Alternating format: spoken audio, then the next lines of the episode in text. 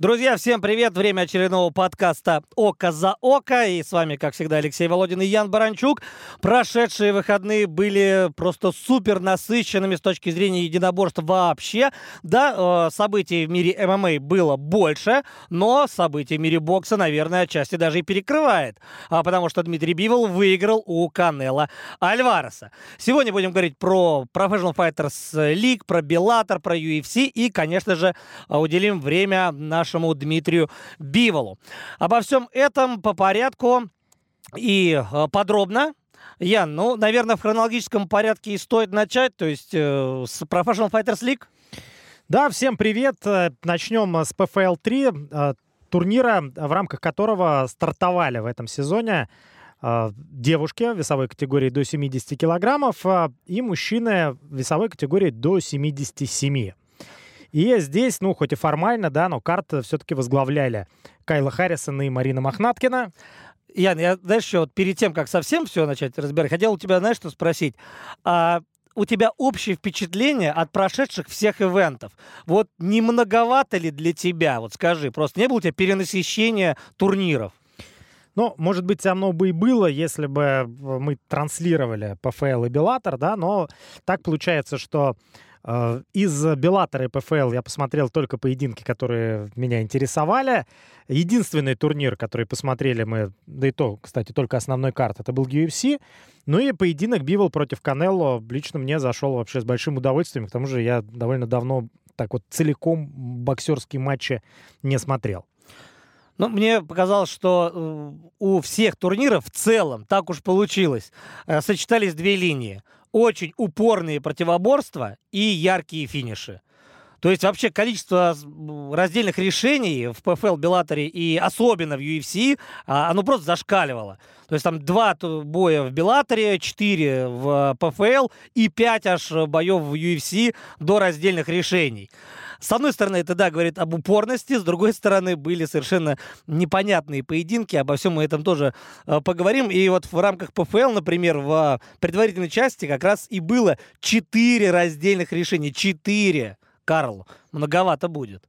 Да, причем э, продолжает там ММА чуть ли не каждую неделю демонстрировать э, все-таки насколько это субъективный вид спорта с точки зрения судейства, потому что из, этих, э, из этого десятка раздельных решений было очень много случаев, когда все трое судей видели бой по-разному. Например, один отдает одному спортсмену 2-1 по раундам, другой другому, а третий 3-0 кому-нибудь отдает. Как это было, например, в поединке между Судибуси и Николаем Алексахином, где один судья посчитал все три раунда в пользу Николая, а двое других э, с преимуществом в один раунд отдали бой, к сожалению, шведу. Давай как раз про Николая тогда и поговорим, раз э, начал. Э, я сегодня с э, Александром Сидориным э, созвонился и уточнил просто, как состояние Коля, общее впечатление. Он говорит, ну а как состояние? Нормальное, конечно, расстроен, э, но после поединка, вот цитата Александра, ну просто только ленивый не подошел и не сказал, что ну это чистая победа Коли чистейшая победа Коля, стопроцентный грабеж. И это мнение не только наше, не только российское, но и американские коллеги, многие, которые наблюдали этот турнир там воочию, и зрители в том числе, они были очень сильно удивлены. Ну и даже когда вот перед объявлением победителя, вы, наверное, знаете, дорогие друзья, те, кто смотрит э, ПФЛ, в последнем сезоне, да и в сезоне 2021 года, э, всплывает графика, где э, комментаторы также голосуют. И комментаторы там не просто ребята с улицы, а в прошлом знаменитые бойцы. Кенни Флориан и Рэнди Кутюр оба отдали победу Николаю Алексахину. Так же, как и зрительское голосование, которое тоже выводится на экране, на экраны. И было, в общем, также э, в пользу Николая, но единственное, у судей, видите, причем у двоих судей э, было свое мнение по поводу этого поединка. И вот тут возникает вопрос. Э, в прошлом году с Садибу дрался Николай, в этом году подрался. А вот третий бой вообще он нужен? Вот лично мне нет. Тебе он нужен? Я? Ну, если только в России. Что вряд ли возможно в ближайшее время. Но, в общем, да, к сожалению, засудили, получается, Николая. Э, этот, ну, если так, в целом по бою, что скажешь, Леш? Не по судейству, а именно по бою. А что, дело в том, что у Николая получалось гораздо больше, чем в первом раунде их первого противостояния. И выводы, которые были сделаны, они были абсолютно грамотно сделаны. Четкий подбор дистанции. И Николай был быстрее. Вот что самое главное. Быстрее, как следствие, точнее и просто гораздо больше ущерба нанес э, по ходу этого поединка. Ну, в общем, да, к сожалению, получилось так, как получилось, но ни в коем случае для Николая Алексахина еще совершенно ничего в этом сезоне не закончено. Единственный человек, который в полусредней весовой категории набрал 6 баллов и которого действительно будет сложно догнать, это Рори Макдональд. И еще, получается, четверо. Карлос Леаль, э, Дилано Тейлор, э, Джарах Аль-Силави и Садибуси набрали по 3 балла. Их, в общем, обскакать Николая вполне по силам, в случае, естественно, если он одержит победу во втором туре. Вот чего бы точно не хотелось, да, может быть, э, этого хотелось бы там кому-то из американских коллег э, или кому-нибудь с Гавайев, например, но я бы очень не хотел второго боя с Рэем Купером. А может быть, наоборот, это как раз то, что сейчас нужно, потому что Рэй Купер, ну, во-первых, э, напомним, что Рэй Купер двукратный обладатель э, приза миллион долларов, э, победитель прошлого сезона и сезона 2019 года в полусредней весовой категории не только не сделал вес, за что сразу же получил минус один балл, но еще и сенсационно и при этом абсолютно по делу уступил Карлосу Леалю, ну, хорошему крепкому бразильцу, но в этом противостоянии Купер должен был просто выигрывать. Он был в очень нехорошем состоянии.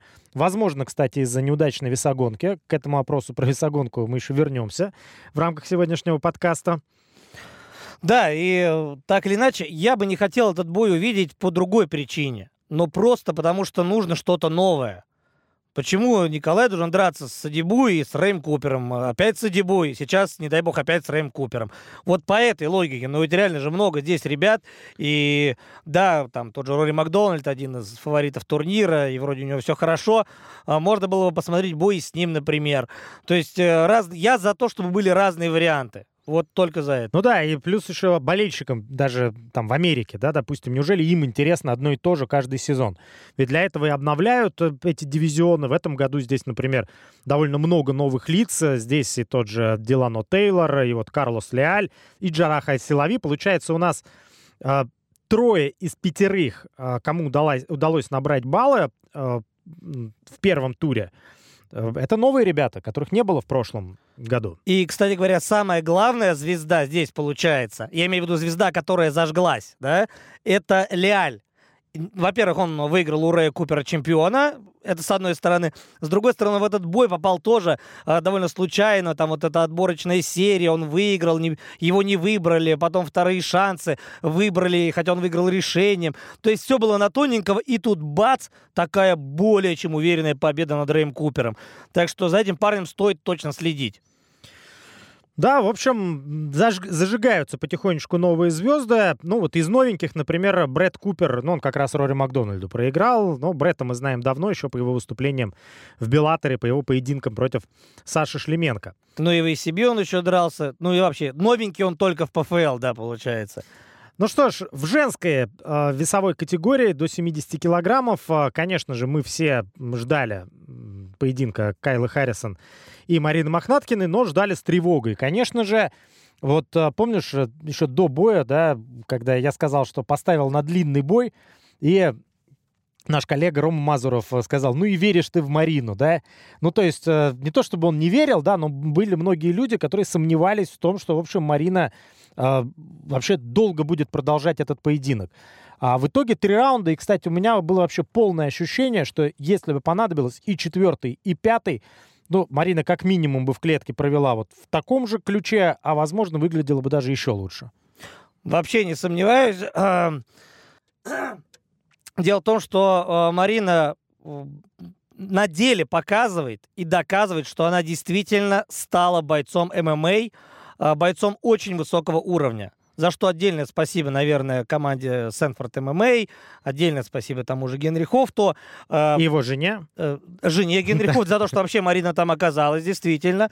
Но так или иначе, э, Марина вышла на новый уровень. И бой с Кайлой — это э, поединок, который идет в плюс Марине. Вот суммарно, да, есть поражение на бумаге. И причем есть 30-27 на всех карточках. Но этот бой идет в плюс. И это не притянутое за уши какое-то суждение, а действительно Марина функционально великолепно вообще выглядела. И это не был бой, кстати говоря, дзюдо против самбо. Были попытки, ну, да, там чуть-чуть. В каком-то смысле был, потому что все-таки Кайла очень... Э, ну, она провела несколько тейкдаунов Кайла, но при этом Марина очень легко вставала в борьбе но она проигрывала даже не, не столько в мастерстве борьбы, сколько в физической мощи. И вот это вот как раз тот фактор, которого мы опасались, он сыграл на 100%. Харрисон просто в полтора раза больше Марины Мохнаткиной. Понятно, что Марина набрала сильно, но все равно это ощущалось э, прям очень серьезно. А те, кто занимались борьбой и занимаются, знают, ну, что там каждый килограмм очень важен. Э, ну, а здесь было ощущение, что, ну, килограммов 7-8 разница между этими девушками. Марина пыталась несколько раз выйти на э, рычаг колена, на болевые на ноги. Uh, ну, было, если вы не смотрели, просто сейчас так коротко пробегусь по этому бою, очень много контроля в стойке. Кстати, по итогам уже всего поединка было по ударам всего лишь 46 на 59 в пользу Харрисон. Причем почти все удары у Кайла это были колени короткие, без ущерба у сетки. На руках Марина соперницу перебила. Ну и ну, Если... на, на решение, когда решение вы выносили, посмотрите просто на лица девушек, там вообще нет повреждений. Ни у Марины, ни у Кайлы. Да, причем Кайла стояла так очень расстроена. Это вот как раз э, поединок, можно сказать, что от Марины ожидали меньше, чем она показала. И плюс еще она, ну, чего сумела добиться Мохнаткина? Она, она заставила великую ужасную чемпионку выглядеть неубедительно. Не сумела Кайла выиграть ярко, поэтому она стояла такая расстроенная, с опущенной головой. И, ну, мне кажется, что вот как раз очень большая часть вот этого имиджа Кайла Харрисон заключается в том, что ее боятся, и многие проигрывают ей до поединка. И вот этот бой против Марины надо показывать таким девушкам, следующим соперницам Кайла Харрисон. И вот как раз, наверное, была расстроена Кай Кайла прежде всего, потому что ее перестанут бояться. Возможно, многие, кто бы сломался еще до боя, выйдут уже настроенные, потому что посмотрят, как Марина, в принципе, ничего, ничего страшного на самом деле. Но тут не только настрой, все-таки физические кондиции у Марины очень хорошие, еще раз отмечу. И потом в интервью Кайла говорила, что этот бой, э, простите, этот чуть ли не цитата, был сущее дерьмо. Вот так она сказала. Но при этом Марина очень крутая, она подняла ей руку сразу после объявления, да, э, то есть с большим уважением. Ничего против Марины Кайл, естественно, не умеет. Она действительно э, раздосадована тем, что она не выиграла досрочно. Э, но э, бой, я бы не сказал, что его очень тяжело было смотреть. Да, он суперзрелищным не был ну, не был. А, в нем было очень много натуги, в нем было очень много выброшенных э, в воздух килоджоулей, энергии, э, там, я не знаю, было колоссальное напряжение. А, да, и мало количество ударов, действительно, много борьбы. Кстати говоря, пару раз там и бросила. Кайла, все-таки с правой стороны она круто это делает, тут ничего не скажешь. Но э, так или иначе, ведь сомнений в победе Кайла это нет. Да, сомнений нет, и она набирает 3 балла. Кстати, единственный, вот как у полусредневесов, единственный, кто набрал 6 баллов, это Рори Макдональд, а здесь, получается, Лариса Пачеко. Вырывается в лидеры, также Кайла Харрисон, Мартина Джиндрова, Алена Колесник и Джулия Бад набирает 3 балла. Джулия Бад набрала 3 балла, несмотря на то, что она проиграла. А дело в том, что Джина Фабиан не сделала вес, поэтому уже на бой выходила Джулия, имея 3 очка в своем арсенале. И если вы видели бой, то Джина Фабиан была просто в полтора раза больше э, Джулии Бад. И Джулия, которая работает в стойке, которая очень моторная, э, всегда хорошо дышит, она шла вынуждена в борьбу. И абсолютно по делу выиграла Фабиан, вообще без вопросов. Так что, да, по раскладам получается, что Бат у нас двигается как бы чуть вперед, а Фабиан себя очень круто зарекомендовала. В общем, в этом весе будет не все так просто, на самом деле. Да, и Марина тоже себя зарекомендовала, несмотря на поражение. Э, так что, в общем, э, еще, как и в случае с Николаем Алексахиным, э, говорим, что в этом дивизионе для российского представителя совершенно еще не все потеряно. Надо выигрывать во втором туре, и можно выходить в полуфинал, продолжать биться за миллион миллион долларов. У нас сегодня много тем, как мы уже говорили, поэтому, ну, все-таки пару слов про Рори Макдональда и Эдани Петиса мы обязаны сказать, иначе это будет, ну, как-то совсем неправильно. А, меня порадовал прям очень порадовал Энтони Петис. Еще больше, чем Рори. Потому что и у того, и у другого очень убедительная победа, это понятно. Но э, Петис, э, его треугольник, то, как он чувствует себя в борьбе, как он плавает в этой борьбе, кайфующий Энтони Петис в партере, этого мы давно не видели. И как раз на студии мы с тобой разбирали и тоже обсуждали, что именно этого и хотелось бы увидеть. И соперник подходит для этого. Энтони это догасал на деле. Посмотрим, как будет дальше. Там очень серьезный состав. Это вообще единственный бой в легком весе в рамках того турнира, потому что перенесенный бой. Но э, Энтони был хорош. Кстати, вот э, получается, в прошлом сезоне 2021 года как раз подписали Рори, подписали Петиса, подписали Вердума, и вообще никто не сыграл. Помнишь, они все проиграли в первом раунде, в первом туре. А здесь, получается, а, как раз они выстрелили. То есть такой отложенный старт показали, и Петис вырывается также в лидеры, 6 баллов у него в легком дивизионе. Дальше на втором месте Рауш Манфио с четырьмя очками. Ну и Колорд, Мартинес и Обин Мерсье, у них на счету 3 балла. Остальные пока что очков не набрали. Кстати, в прошлом году, э, чуть-чуть э, поправлю, Ян, Рори первый бой выиграл, а вот потом начались большие проблемы. Но это другая история, просто, ну, опять же, бой там с Тибао, булчит, не булчит, непонятно. Куперу проиграл абсолютно по делу. А в этом сезоне ему дали Брета Купера. И на самом деле, ну, те, кто следят да, за этим бойцом, они наверняка уже сделали определенные выводы. Э, Бред вот поизносился. Он поизносился и в боях давным-давно со Шлеменко. Он поизносился и в боях тяжелейших в ACB, и в AC, и с Соломом Дурахманом, и с Шарафом Даватмуродовым. Э, в принципе, ну, я нельзя сказать, что это отработанный материал, нет. Но он просто, мне кажется, устал немного. Слушай, ну вот я вспоминаю бои Бретта Купера там 2014 э, года. 14 Он уже тогда э, был, выглядел уставшим. вот, и казался поизносившимся. Мне кажется, это просто такой типаж парня, который вот преодолевает трудности, у которого от природы не так много, да, какой-то дури в нем, какой-то витальности нет, э, но вот при этом он каждый раз выходит и сражается, и пытается что-то сделать, но он просто средний. Да. Он в среднем был и тогда. Но стойкий. И, да, и стойкий, и поэтому, конечно, он и симпатичен многим, да. иногда э, внезапно выигрывает, э, когда на него никто не ставит.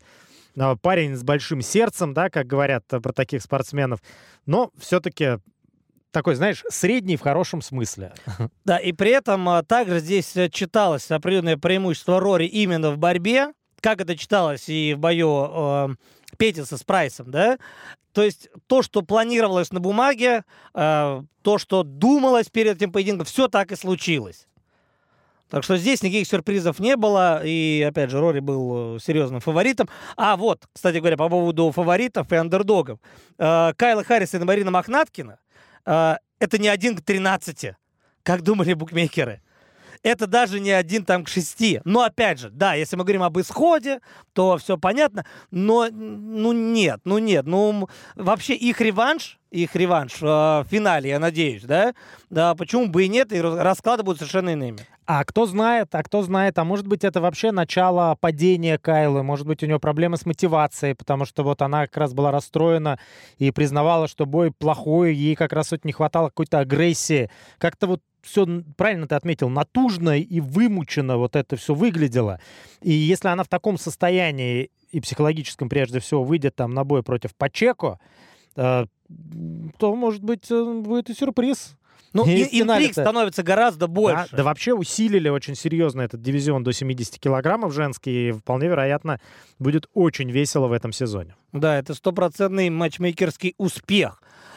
А, ну что ж, поздравляем а, Рори, Петиса, поздравляем, а, конечно же, и других участников, но надеемся, что у Николая и Марины все вырулится в лучшую сторону. Пищи для размышлений много. И опять же, соперники должны быть объявлены уже в ближайшем будущем, то есть э, буквально через пару недель, даже, может быть, меньше, дней через 10, потому что следующий турнир, на котором э, должны выяснить отношения как раз девушки и полусредние весы, должен состояться уже в начале июля. И здесь, э, конечно же, соперники должны быть быстро определены, к ним нужно готовиться. А на данный момент пока соперник Николая и Марины не определен. Как только это случится, мы, э, конечно же, об этом расскажем. И сразу же давайте переходить к Беллатору, э, который прошел в Париже. И здесь, ну, конечно, больше всего будем говорить о Ромеро и об Эйдере. Да, второй в истории турнир в Париже состоялся 6 мая. Э, и здесь э, действительно было ну, очень много французов. А, э, был неплохой поединок с участием Лоренса Ларкина и Кайла Стюарта, который закончился довольно быстро. И, наконец-то, Ларкин после серии побед решениями одолел соперника, как он любит, ярко, стремительно, используя свои могучие колени. Выиграл он техническим нокаутом в первом раунде у Стюарта. Ну, Дави Галон, твой любимый, выиграл. Галон молодец, да, наконец-то на родине подрался, прям заслужил. Вот, но здесь... Мне да, вот интересно, как ты сейчас будешь Ромеро с полицией раскручивать? Как? Как? А... Ну просто полиция э, это боец, э, который тебе импонировал прям безумно, ну последние полтора-два года точно, а Ромеро кубинец. Э, и тоже ты к нему так неровно дышал на протяжении всей его э, карьеры. А вот как тебе сейчас этот поединок? Ну, ты знаешь, э, я вот, что меня удивило больше всего в этом бою, прям вот больше всего – насколько 45-летний Ромеро был быстрее 30-летнего полиция. Такое ощущение вот прям с первого раунда, как будто, я не знаю, полиция, особенно это, ну, бросалась в глаза, иногда, сами знаете, бывает, что, ну, пока не увидишь спортсменов друг напротив друга, вот именно скорость сравнить невозможно. Ну, кажется, что кто-то быстрее. А здесь... Ну, я не знаю. Сейчас это... я тебе помогу, Ян. Смотри, а, полиция просто не успел восстановиться от жуткой бойни с Аугуста. Но и сколько, поэтому он не прошло уже? Там что-то в районе 3-4 месяцев. Ну, может быть, но все-таки мне кажется, что это как раз такие моменты влияют там на выносливость, да, на э, какую-то возможность э, как, какой-то ущерб перенести. Но здесь мы увидели просто огромное преимущество в скорости, которое было на стороне Ромеро. И при этом, ну, неплохой еще был первый раунд для полиции. Только первый. Вот, который он тоже проиграл. При этом а, природный, помнишь, мы говорили, природный полутяж полиции, они абсолютно одинаковые были по габаритам. То есть полиция его вообще ни в чем не превосходил. И как-то вот полиция действовала, на мой взгляд, слишком стандартно. Он делал... А Рам... с Ромеро нужно удивлять. Да, и вот как раз э, абсолютно такой, как всегда, неуправляемый броуновский Ромеро и действительно, ну, просто Ромеро привык там, если мы не берем там Фила Дэвиса, вот этого монстра, да, огромного, который тебя обхватывает и утягивает куда-то, то в UFC-то против него настоящие монстры выходили обычно против Ромеро. А здесь, ну, вот с Бреттом Купером как раз можем э, сравнить полиции, да, при всей их его духовитости, стойкости, все-таки боец с определенным потолком. Но подожди, подожди. Во-первых, ты хочешь сказать, что Ромеро его надломил? Вот в этом бою. Ну, я надеюсь, что нет. Потому что я тоже надеюсь, что у полиции лучше еще впереди. И дерется он ярко, все это понятно. Тут вот по скорости было не, не ясно. И еще я бы выделил все-таки вот эти фирменные фишки и финты э, Йоля Ромера. Это вот мы вот говорим стилистически там фронт-кики там Андерсона Силвы или локти Джона Джонса. Да, и вот эти вот движения руками э, Йоля Ромера. Кручу, верчу, обмануть хочу. То есть э, как-то он такой стоит, у него непонятная совершенно техника движения рук, это вроде как защита, а потом он рывком прорывается и сразу 2-3 удара выбрасывает. И главное, он работает очень круто левой рукой, а причем как длинными э, закидухами, так и на сближении короткими. А главный удар все-таки он пробил справа, но это когда уже добивал. Ну и плюс еще такой момент, э, у меня вообще было ощущение, что он и во втором раунде мог несколько раз добить полиции, просто не захотел. Э, по каким-то только ему одному известным причинам. И в третьем раунде полиция совсем приуныл, и каждый раз, то есть получалось, что Ромеро делал паузу там 30-40 секунд, потом бил, и сразу полиция начинала болтать. И потом еще давал ему подышать там минутку-полторы. Опять бам, одна атака, и опять полиция болтается, там восстанавливает у него, восстанавливается у него куча проблем, с которыми он справляется. А в третьем раунде просто издевались над полицией. Тут все понятно. А, Йоль Ромеро знает чуть больше, чем все остальные. Он делает историю здесь и сейчас. Он ее сотворил. Самый поздний нокаут в истории Беллатор за одну секунду до конца боя. Вот, может быть, он как Именно раз это он собирался сделать. Такое, да? Да. Вот действительно за секунду до конца побежал просто на соперника из фронтальной стойки, накидал ударов. И, в общем, э, кстати, можно понять и Белтрана, рефери этого поединка. Казалось бы, ну дай уже секунду, но просто э, и так уже можно было бы останавливать до этого. Так что никаких вопросов здесь к Белтрану. Но там Он- шатало, Он просто конечно. переживал, что еще каких-то там два или три ненужных удара получит э, бедный Алекс Полиция, поэтому никаких вопросов. Э, Ромеро молодец. Э, в полутяжелом весе будет чувствовать себя прекрасно. И теперь Юэлю Ромеро все-таки дадут Манхуфа, который восстановит свои руки после того, как э, бил он, э, разбил эти руки о стекло машины, да, э, там с грабителями истории, наверняка все это знаете. Э, и в сентябре э, на дублинском ивенте Беллатор Юэль Ромеро с Мелвином Манхуфом сойдется. Э, будет ли такой же декласс? Я склонен думать, что скорее да, чем нет. Я склонен думать, что будет красивый нокаут. Вот. И что Манхов, э, опять же, учитывая его возраст и все остальные факторы, пробитость в том числе, не захочет драться долго. Ему это не надо. Манхов всегда лучше, пусть лучше он нокаутирует быстро. Он умеет зрелищно падать, там, закатывать глаза, там, притворяться мертвым, да. Но это круто, это прям выглядит красиво, когда по нему попадают, и он прям обрушивается на настил. А вот получать долго, вот так вот терпеть, это вообще не про Мелвина. Он, зато он, если пойдет сразу вперед, и у него тоже будет шанс. И Вот. тут э, Потому что все-таки динамит в руках у Мелвина Манхофа очень серьезный. Особенно в начале.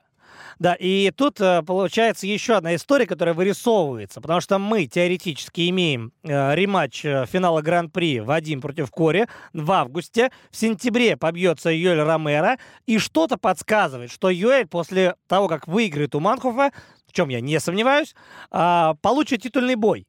Либо с Кори, либо с Вадимом. Мы надеемся, что, конечно же, э, с Вадимом. Почему нет? Да, почему бы и нет? Э, Очень такие неплохие перспективы. Вообще э, в полутяжелом весе довольно в общем, много хороших вариантов для оживления этого дивизиона в Беллаторе. Да, и к тому же Ромеро не дрался ни с тем, ни с другим. А, ну что ж, открываем страничку под названием «Скучные бои».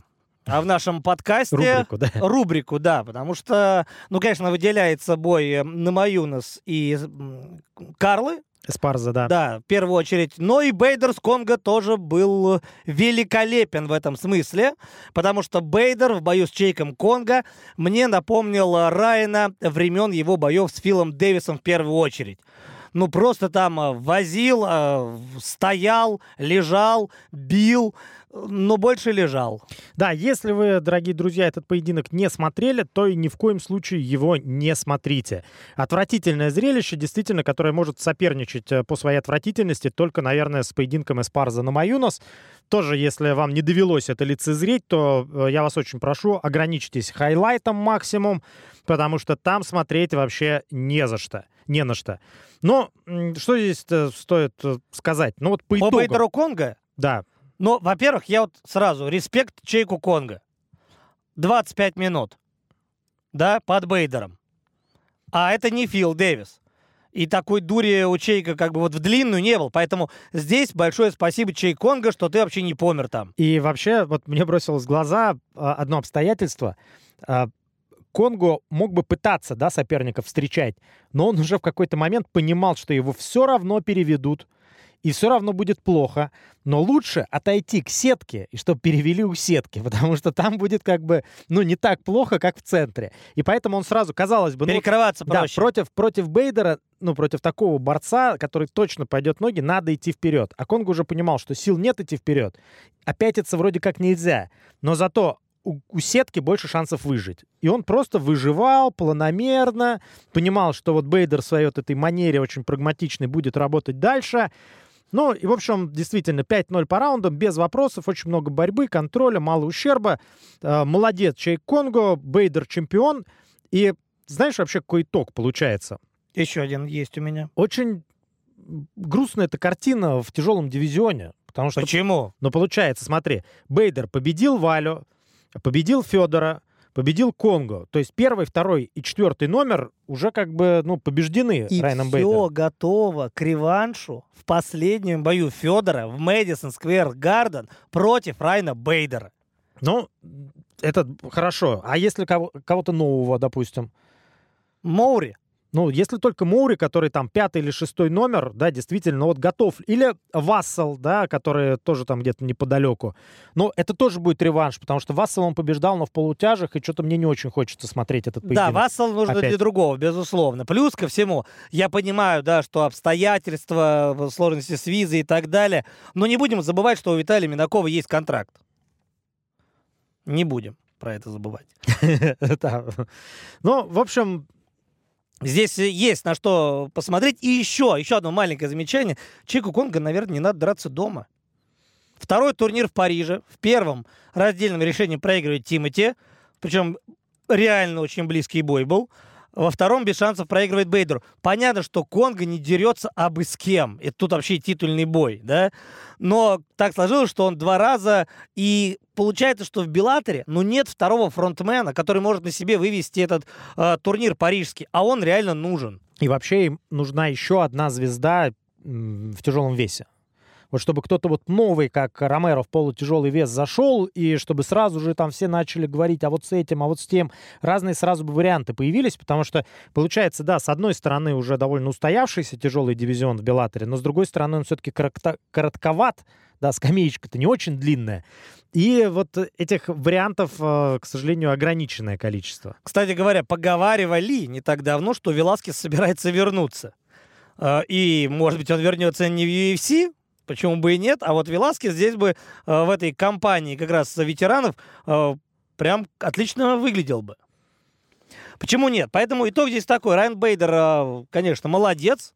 Ждем теперь, видимо, августа и новостей, с кем его сведут. Но реванш Бейдер против Федора, тем более, что Федор хочет этот реванш. Он согласен на этот реванш. И ну, все складывается к тому, чтобы этот поединок состоялся. Каким он получится, уже дело другое. И вот э, злые языки по поводу «да будет то же самое», и Федор упадет. Э, ну, давайте каждый останется при своем мнении. Ну, никто не знает, как будет, и здесь, э, может быть, действительно Федор упадет, а может быть и Бейдер упадет. Мы не так давно видели, как хорошо тоже Бейдер умеет падать. Поэтому все-таки в тяжелой весовой категории как-то ну, предсказывать, что будет, особенно на таком уровне и э, с такими спортсменами, как Федор Емельяненко, мне кажется, вряд ли стоит. Да, так что э, сейчас э, будет э, еще один турнир у Беллатора. Это будет лондонский турнир. Э, Пройдет он ну, вот 13 мая.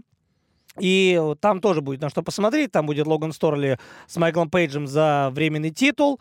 И там будет Лёта Мачида против Фабиана Эдвардса. Но об этом турнире мы подробнейшим образом расскажем в нашей программе «Около клетки».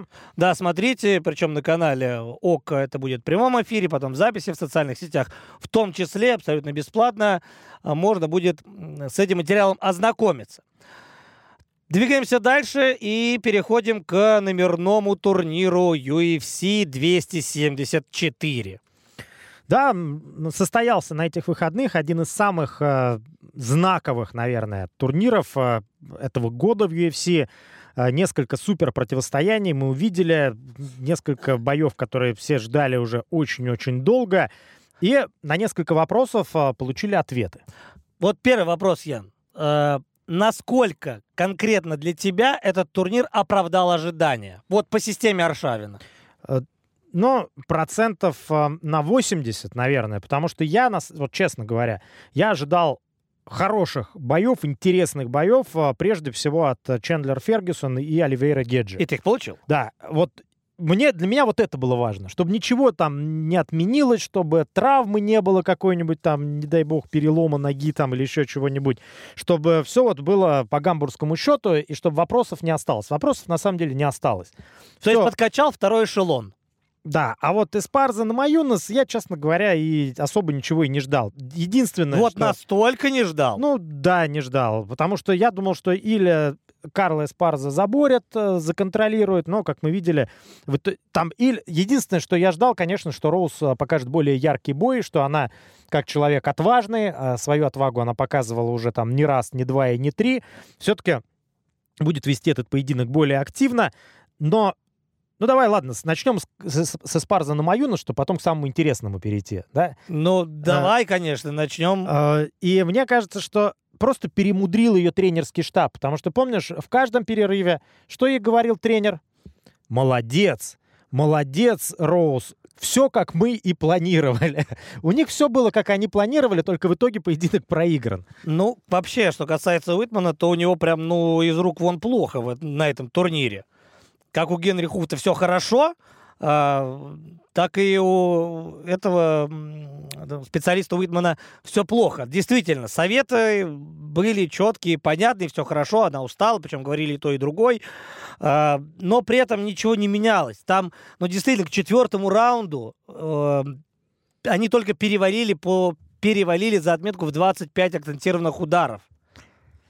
Да, причем а, получается, ну теперь понятно, что уже там мы все крепки задним умом, да, но э, на мою нос э, тренеры должны были говорить после второго раунда, что все, включайся, э, педаль в пол и поехали, потому что, ну, все-таки надо рисковать, это чемпионский бой, надо было работать там первым номером, показывать э, судьям, прежде всего, если даже она не собиралась там э, финишировать во что бы то ни стало соперницу, как-то давить ее, э, прессинговать и так далее. А в итоге э, потом же весь мир облетели кстати, самый известный кадр с этого поединка. Их два.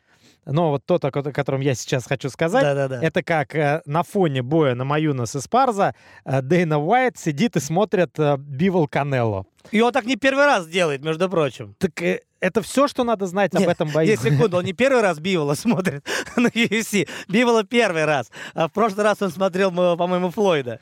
Да, но это титульный бой его организации, но там смотреть было абсолютно не на что, к сожалению. Да, и тут э, должны мы поговорить на тему того, можем ли мы считать бой Спарза на Маюнас 2. Это реванш, не забываем. В первом бою Спарза выиграла, в втором бою тоже выиграла. А можем ли мы считать этот поединок э, константой абсолютного неудовлетворения от ММА? После Нгану Льюис. А, типа новым эталоном. Эталоном, да. Новой планкой, да? Или мы будем разделять все-таки женские бои здесь, мужские здесь. А, там было несмотрибельно вот по одной причине, здесь несмотрибельно по другой.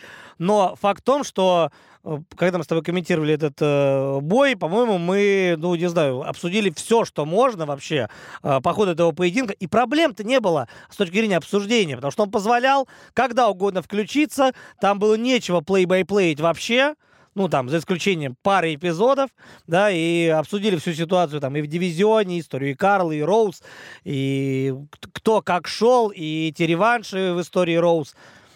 Так что здесь... Ну, да. В общем, что тут говорить? Такие поединки тоже случаются. Это смешанные единоборства. Тут э, как раз и прелесть в том числе заключается в непредсказуемости. Да, то, что иногда рассчитывают там на зрелищный бой. Кстати, от этого поединка там супер зрелищности особой никто и не ожидал.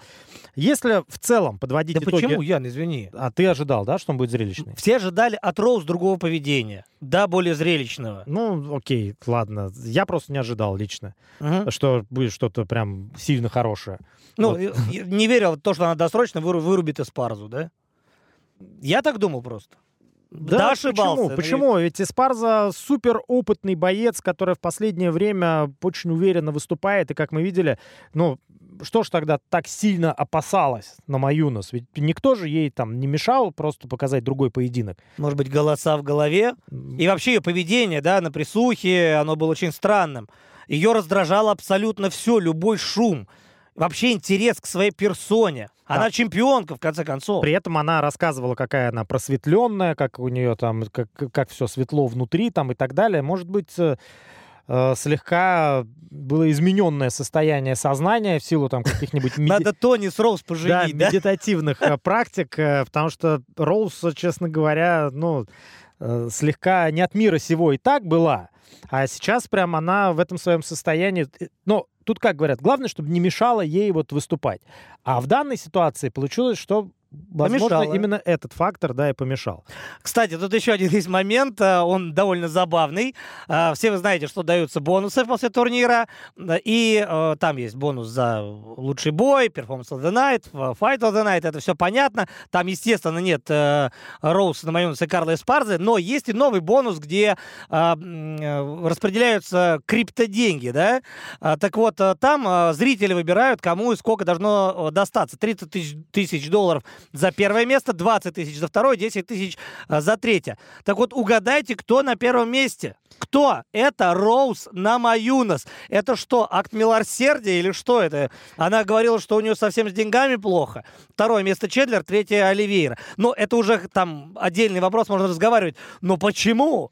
Ну, тут два варианта. Или это такой, в общем, троллинг, э, просто какая-то акция фанатов, да, которые договорились на каком-нибудь э, сайте и в результате просто решили проголосовать, чтобы еще ну, во время образом, боя? Да, подчеркнуть абсурдность ситуации, да, просто, а давайте вот самому худшему спортсмену отдадим этот бонус. Либо же это действительно фанаты Роуз Намаюнус централизованно решили вот ей э, обеспечить этот бонус. Ну, тут нам остается лишь догадываться, что это было, но действительно очень забавно. Я, я знаю, что еще хотел добавить? Э, мне импонирует то, как дерется Роуз Намаюнус. Причем очень-очень давно. Но вот здесь вот это решение в пользу Карлы, да, из серии «По делам», да? То есть бывает, что я с этим на самом деле согласен, потому что э, мы все время говорим, поезд так не забирают. Но есть фраза, действительно, я в эфире еще сказал, поезд так не защищают. И этот термин тоже имеет право на жизнь. Ну, то есть в этом поединке вообще и так не забирают, и так не защищают. Давайте объявим пояс вакантным. И дадим бонус 30 тысяч криптой. Да. Итак, ну, в общем, да, действительно, поединок этот не получился. В итоге в категории до 52 килограммов э, в UFC новая чемпионка, новая старая чемпионка Карла Эспарза. Получается, что круг э, замкнулся, потому что Эспарза была первой в истории чемпионкой UFC в этом весе, когда э, дивизион только организовали. И вот э, она опять э, на вершине. Ты хочешь сказать, точка, все, закрываем, да, расходимся. Да, такое, все, на этом можно заканчивать. Да, девчонки, спасибо. До свидания. Да не, надеюсь, здесь все будет хорошо. Есть куда рулить и есть с кем рулить, поэтому нет, здесь много нерешенных еще вещей. Опять же, и Валиджак может там перезагрузиться, может быть, э, будет рождение там третье инжечек. Кто знает, кто знает. В любом случае, э, двигаемся дальше, и сейчас э, перейдем к чему? К Чендлеру, к ну, Оливейре или... Ко всему вместе, к легкой весовой категории, в которой на самом деле состоялось у нас два главных поединка. Ну как, главный еще был Эспарза против Намаюнас, но именно два самых крутых боя на турнире UFC 274 состоялись в легкой весовой категории. Но начнем, наверное, с Чендлера против Фергюсона. Конечно, конечно. Причем э, здесь э, вот как раз фотографии, да, которые облетели весь мир. Первая фотография — это как Уайт смотрит бокс с Биволом во время чемпионского боя девчонок. А вторая фотография — это, конечно же, лицо Тони Фергюсона в момент нокаута. Там просто такое лицо, это прям фарш отборный такой. Причем старческий фарш какой-то. Ну, в общем, действительно, да, очень крутая работа фотографа, да, существуют такие фотографии там из других поединков, это действительно, э, человек становится похожим на какого-то сказочного персонажа, но это скорее физика. А, здесь, э, ну, не знаю, тебя что-нибудь удивило в этом поединке? Кроме самого вот факта такого брутального нокаута. Вот он-то больше всего и удивил. Причем, на самом деле, удивило то, что э, потом уже в интервью э, Чендлер отмечал, что ну, он не особо нарабатывал вообще э, вот эти удары, фронт-кики, но э, спарингуясь, работая с другими ребятами, все равно краем глаза ты смотришь, что-то нарабатываешь, что-то прилетает. И то, что э, с одной стороны это было решение спонтанное, да, с другой стороны он знал, что это пройдет, это может пройти что вот, так, вот именно такой удар, по такой траектории. Да, потом были разговоры, что Генри Хуф делает бойцов, который просто творит э, вот эту серию кик-нокаутов. Он настоящий специалист именно в этом. Это лучший тренер по кикбоксингу с точки зрения его адаптации для ММА. Я всецело за этих, э, ну, вообще этой позиции.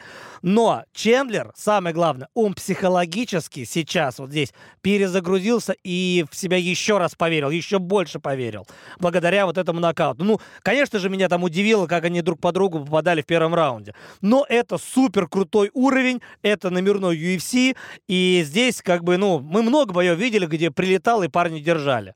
Ведь э, Тони тоже здорово попал в первом раунде. Да, и получается, вот у Тони была, была серия из 12 побед, да, теперь у него 4 поражения подряд. Будем надеяться, что серия из поражений не станет в результате такой же, какой была серия из побед. Э, было грустно, да, в чем-то, именно в том, что Тони проиграл именно так.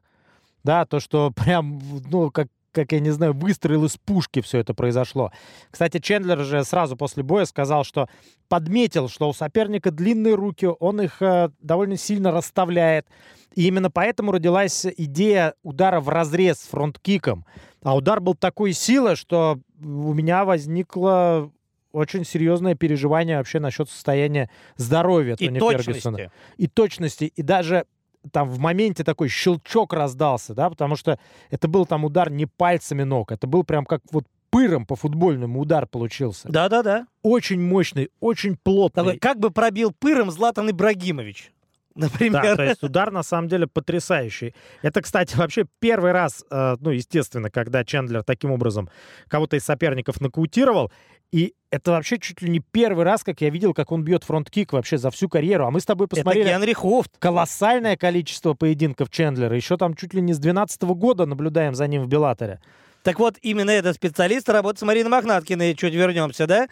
А, здесь, э, знаешь, о чем я сожалею в плане Тони? Ну, во-первых, мне его не жалко.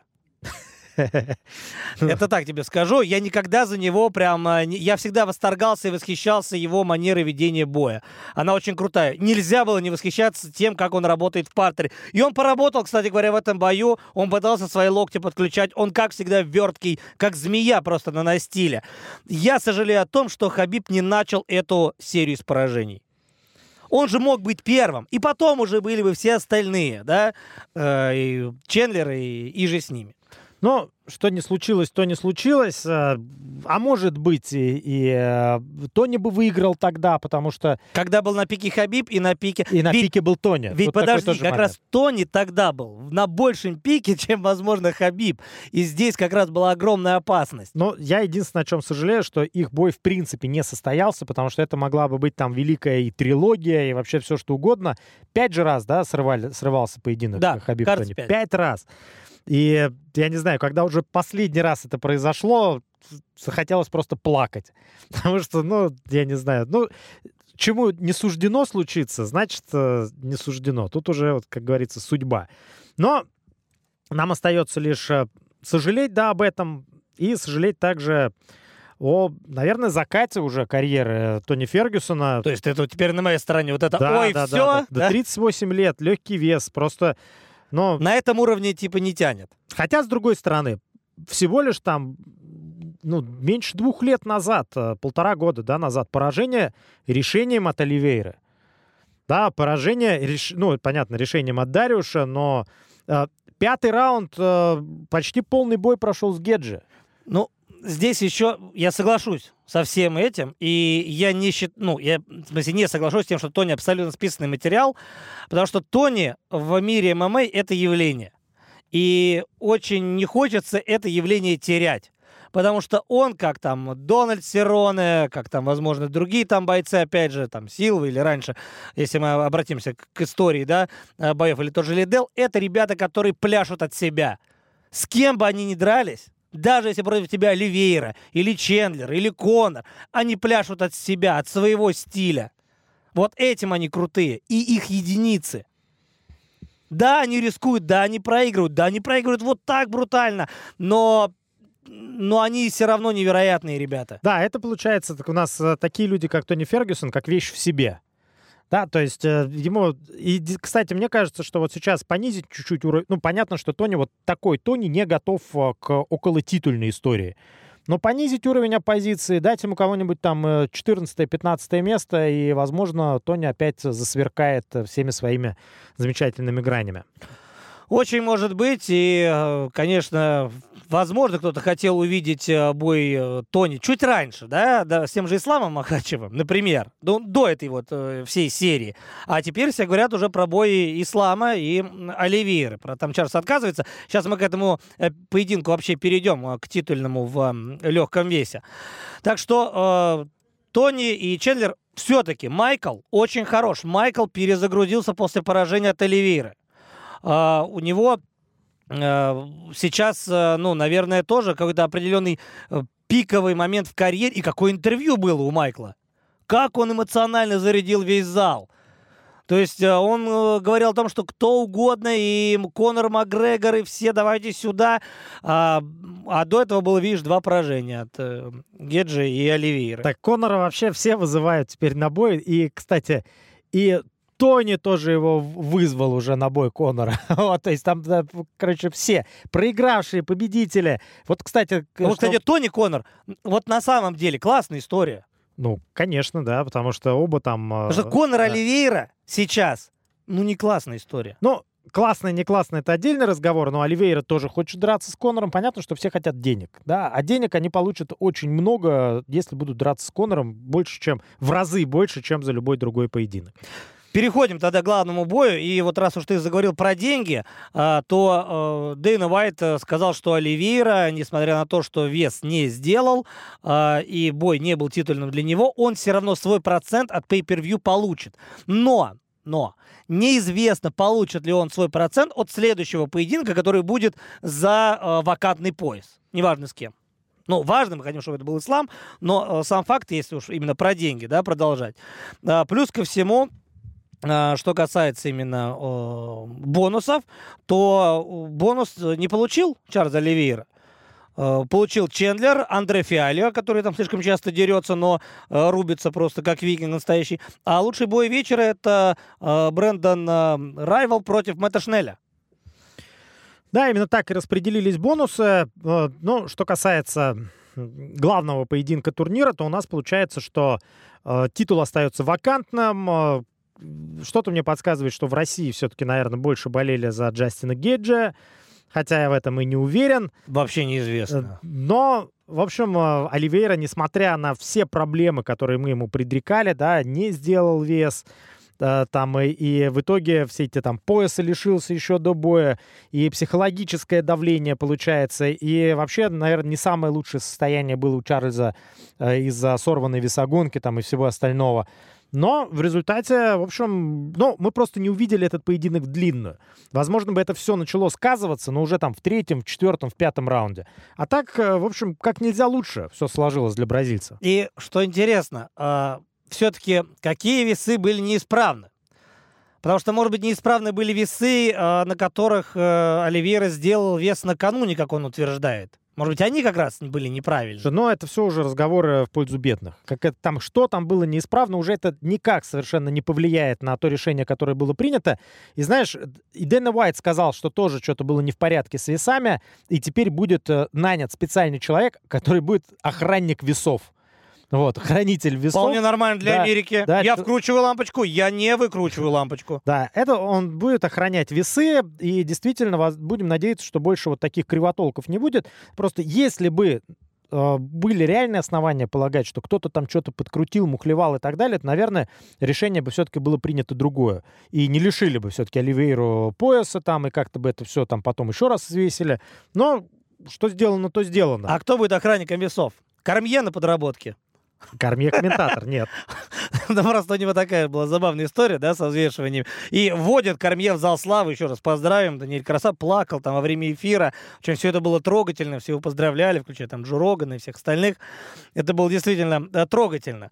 Э, что касается боя э, непосредственно Оливейры и Джастина. Вот, наверное, главный вывод, который лично я сделал, да, Оливейра — это человек, который полностью себя делает сам. И в мире ММА, если ты не демонстрируешь то, как ты держишь удар, то тебе сложно стать, наверное, величайшим в определенном смысле. Потому что э, Оливейр в каждом поединке пропускает, он в каждом бою на грани поражения, и каждый раз он совершает определенные камбэки. И в этом он похож на опять же, на Федора времен Прайда, когда бросал там э, Федора Рэндалман или там бил Крокоп или Нагейра, э, Федор пропускал и переламывал ход этих боев и набирал это величие свое. Тогда еще в Японии, да, и потом все это выхлестнулось уже и в Россию, как бы это странно не звучало, да, и на весь мир. Поэтому здесь, мне кажется, Оливейра как раз идет по этой дорожке. Ведь в него не верили многие, когда он дрался с Парье. В него не верили многие, когда он дрался с Чендлером. В него не верили и в этом поединке многие. А он доказывает, доказывает и доказывает, что он нереально крут. И, кстати, вот еще хотелось вспомнить одну историю. Помнишь, Кармье рассказывал, что а, про секрет своего успеха в поединках против Рамбола. Вот, то, что выходит вот человек обычно против Рамбола, а очень многих была такая проблема против Гейджа. Выходит и думает, что же сейчас со мной будет, когда он по мне попадет. Ой, плохо мне придется. И начинают коленки дрожать, и начинаются проблемы психологические. А вот Оливейра как раз в этом, в этом плане абсолютно стойкий. Он готов принимать ущерб, он э, готов к тому, что его будут очень сильно бить, и готов выдерживать эти нагрузки, совершенно их не боится. Причем на самом деле и готов даже и упасть, и поваляться после пропущенного удара, типа как бы приглашая в партер, а на самом деле восстанавливаясь. Не самое джентльменское поведение, э, но правила такого не запрещают. Да, ну хорошо там. Я бы не стал за это цепляться. Было это в этом поединке. Герри сразу сказал, что он туда не пойдет. Потом, потом сейчас борьба уже по инициативе Оливейры, а после того, как он э, очень здорово попал. Все это понятно. А здесь, э, наверное, следует э, другой момент обсудить. А что все-таки дальше? Потому что у нас же был бой Дариуша с Махачевым, да? Джо Роган, кстати говоря, наш парень. Он сразу сказал Дэнни Уайту, не делай бой, Дариуш, против Ислама, делай бой Ислама сразу с Оливейрой. И нам бы очень хотелось, чтобы этот бой случился. Э, вот не так давно были новости, что Оливейра уже отказался от этого боя. Но, во-первых, хочется спросить, отказался почему, и вообще, если тебе назначается бой, ты должен его принимать, но там в контракте нужно смотреть, действительно, отказы могут быть, но если все будет нормально, ислам будет дальше выигрывать, то вечно отказываться Чарльз не сможет. Не, но теперь у нас а, получается, что пояс вакантен, и если Оливейра отказывается, то просто другой претендент, и все ему теперь промоушен абсолютно ничего не должен. И, в принципе, тут, если бы э, у него пояс сохранялся, тогда там временный титул и какие-то еще могли бы быть варианты, а здесь просто другой бой за вакантный титул, и до свидания, как говорится. А что, что касается ислама, то э, просто он выше остальных, получается. Оливейра у нас сейчас на первой позиции, э, потом Парье Гейджа, и потом э, Махачев. Все, то есть э, даже с точки зрения именно положения своего в рейтинге, Ислам является первым претендентом на поединок с Оливейрой. Ну, а если Бенил выиграет у Ислама, ну, вдруг, ну, тогда, тогда он, Тогда да? будет Дариуш, да. То есть Но я еще... к тому, что нужен бой Бенила с Исламом. Ну, можно и без него обойтись. Ну, не то, чтобы он прям был на 100% нужен, да?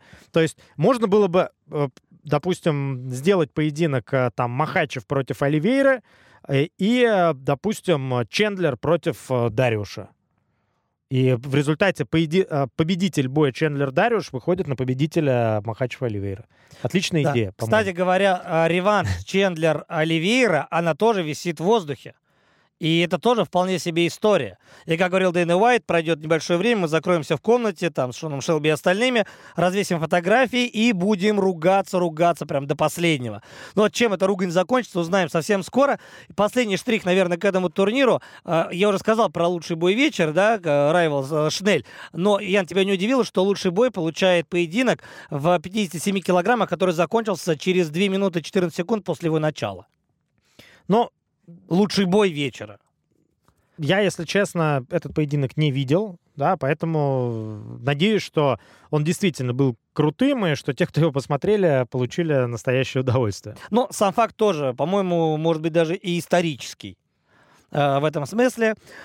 Э, так или иначе, да, этот турнир был очень крут, э, и действительно он оправдал, наверное, в большей степени ожидания. Но еще мы не сказали, не сказали несколько слов. Э, Серона слетел, и мы не увидели очень крутой э, бой э, Дональда против Джо Лоузена. И разочаровали, наверное, Сан-Прё и Руа в реванше.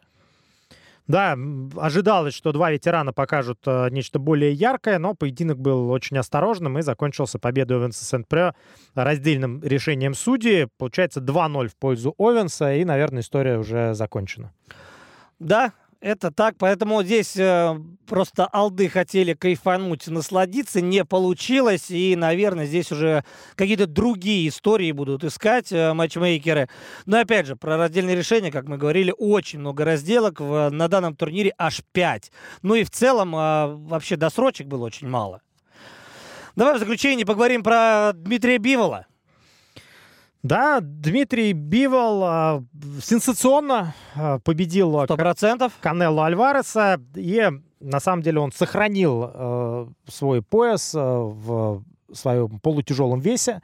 Да, напомним, что Канело Альварес а, поднялся из категории до 76,2 килограмма в категорию Бивола, которая составляет до 79,37 килограмма. То есть э, Получается. Ну, короче, вес Сергея Ковалева. Да, получается вот такая разница. Соответственно, во время боя спортсмены, ну, было видно, что э, Дима чуть крупнее, да, как э, говорили мексиканские комментаторы, ну, примерно, да, как они предполагали, примерно 81 килограмм э, весил Канело, ну и около 84 э, весил Бивол.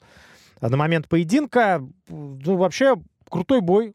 Мне очень понравилось. Да, а, был... даже, даже оставляя за скобками вот э, что там выиграл Бивол, да, и так далее, ну просто хороший бокс. Да, это отличный бокс, великолепный бокс. И более того, э, за последнее время мы получили э, два таких супер поединка. В одном Усик Джошуа переиграл и уничтожил. Вот именно переиграл и уничтожил. А Бивол Канело именно переиграл. Но не уничтожил. Но не уничтожил, да. да. Вопрос, уничтожит ли он в реванше Канело? Сильно сомневаюсь. Верю, что Бивол, да, он э, крупнее, и это не вес Канела, да, давайте это тоже признаем, все-таки. Но и это не история с Сергеем Ковалевым, это совершенно другой а, поединок. Тогда у Канела все получилось а, замечательно, и досрочно он выиграл у Сергея. Да и Сергей был на спаде уже тот момент. Да, и с Биволом вообще, ну, лично у меня есть э, убежденность в том, что если будет реванш, то будет примерно то же самое, даже еще хуже для Канело.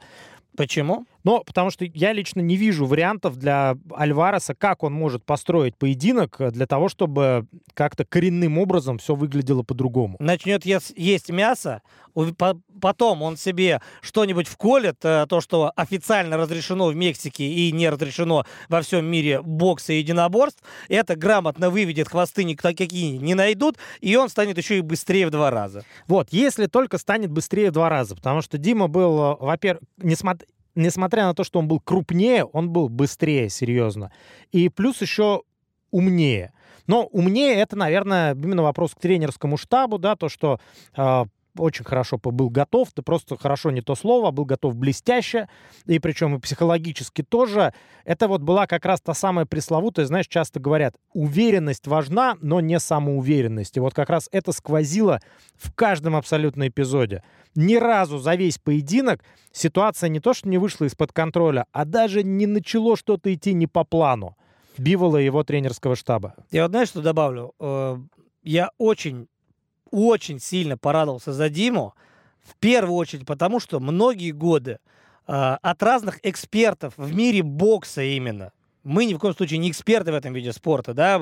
Конечно же, мы комментировали бокс и любим этот вид единоборств, но именно от людей, которые давно в боксе, глубоко в боксе, они говорили в массе своей, что у Дмитрия Бивола – нету духа чемпиона, нет характера чемпиона. У него отличные данные, у него отличная скорость, у него он прекрасно обучен, он там все дышит и так далее. Вот не хватает какого-то духа. Так вот здесь теперь, я очень надеюсь, этот дух чемпиона не просто а, появился, я думаю, что все-таки он был, расцвел и поселился внутри Димы на долгие-долгие годы. И плюс ко всему, э, не, ну это, те, это да, да, те, кто говорили, что нет духа чемпиона, они просто ошибались, получается. Да, они ошибались. Да, и все-таки и Дима изменился, и при этом он очень скромный парень. Потому что сейчас, возможно, будут разговоры, а что же там с медными трубами? А не зазнается ли? Я уверен, что э, Дмитрий Бивол не зазнается.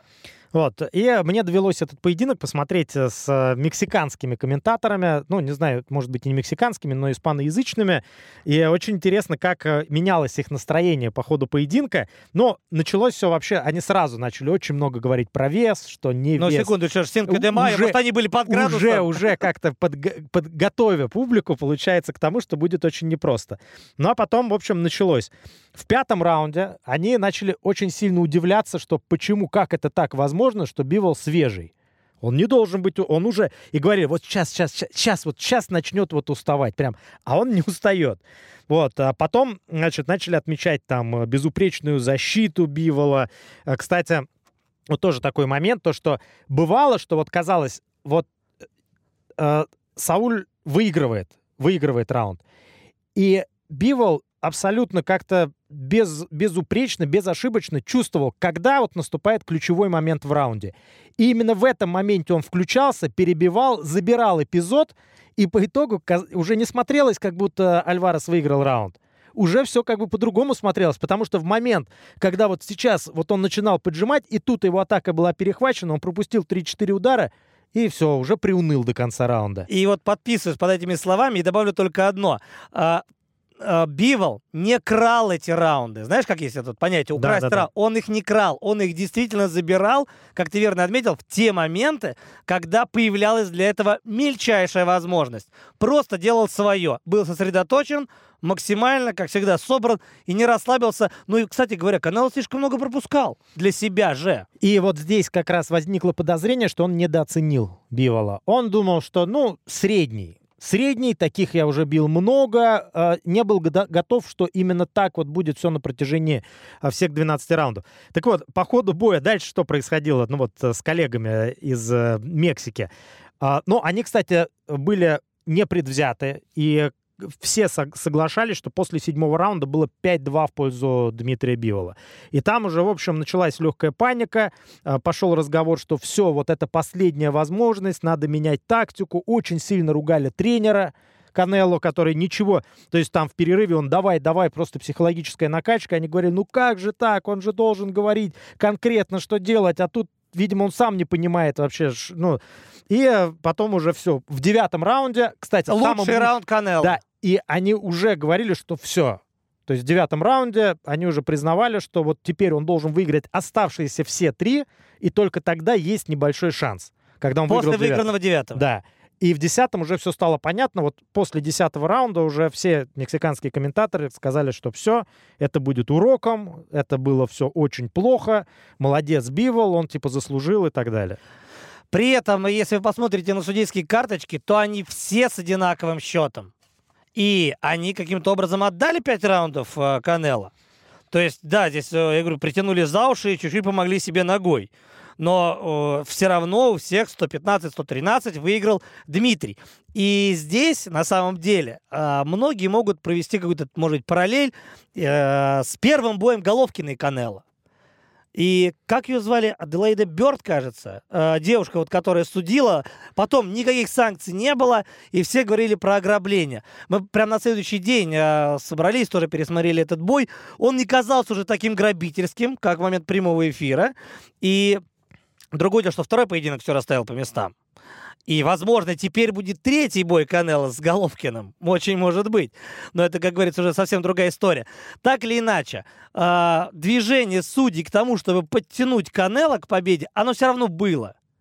Э, то, что Диму освистали, это тоже было. И то, что это помогло Биволу, и это тоже было. Поэтому э, здесь, ну, такой колоссальный респект Дмитрию. Действительно, большой шаг для российского бокса. Это прорыв для российского бокса. И это, а, возможно, возможно, Дима этой победой открыл определенные двери в плане всех этих организаций, WBC, WBA, санкций, всего остального. А, ну, я очень хочу в это верить, что эта дверь приоткрыта, потому что теперь нужно что-то с Димой делать. Ну да, и надо, если уж они хотели как-то его отодвигать, да, из-за всего происходящего в мире, то надо было, наверное, это делать уже. А раз этот поединок состоялся, то, как говорится, ты начал, ты и продолжай. Да. А дальше еще и э, Артур Бетербиев есть который вроде бы по возрасту уже такой на излете карьеры получается, но вот он вот прямо сейчас он еще может дать бой любому и Биволу, и Канело. Другое дело, что понимаешь, сейчас бой Бивол и Битербиев это супер-мега матч для Мэдисон Сквер Гарден. Вот прямо сейчас. Но не знаю, решатся ли э, промоутеры, да, да конечно, на такой нет. матч. Конечно, что, нет. Э, в Екатеринбурге. Да, будем ждать. Пусть пиратят.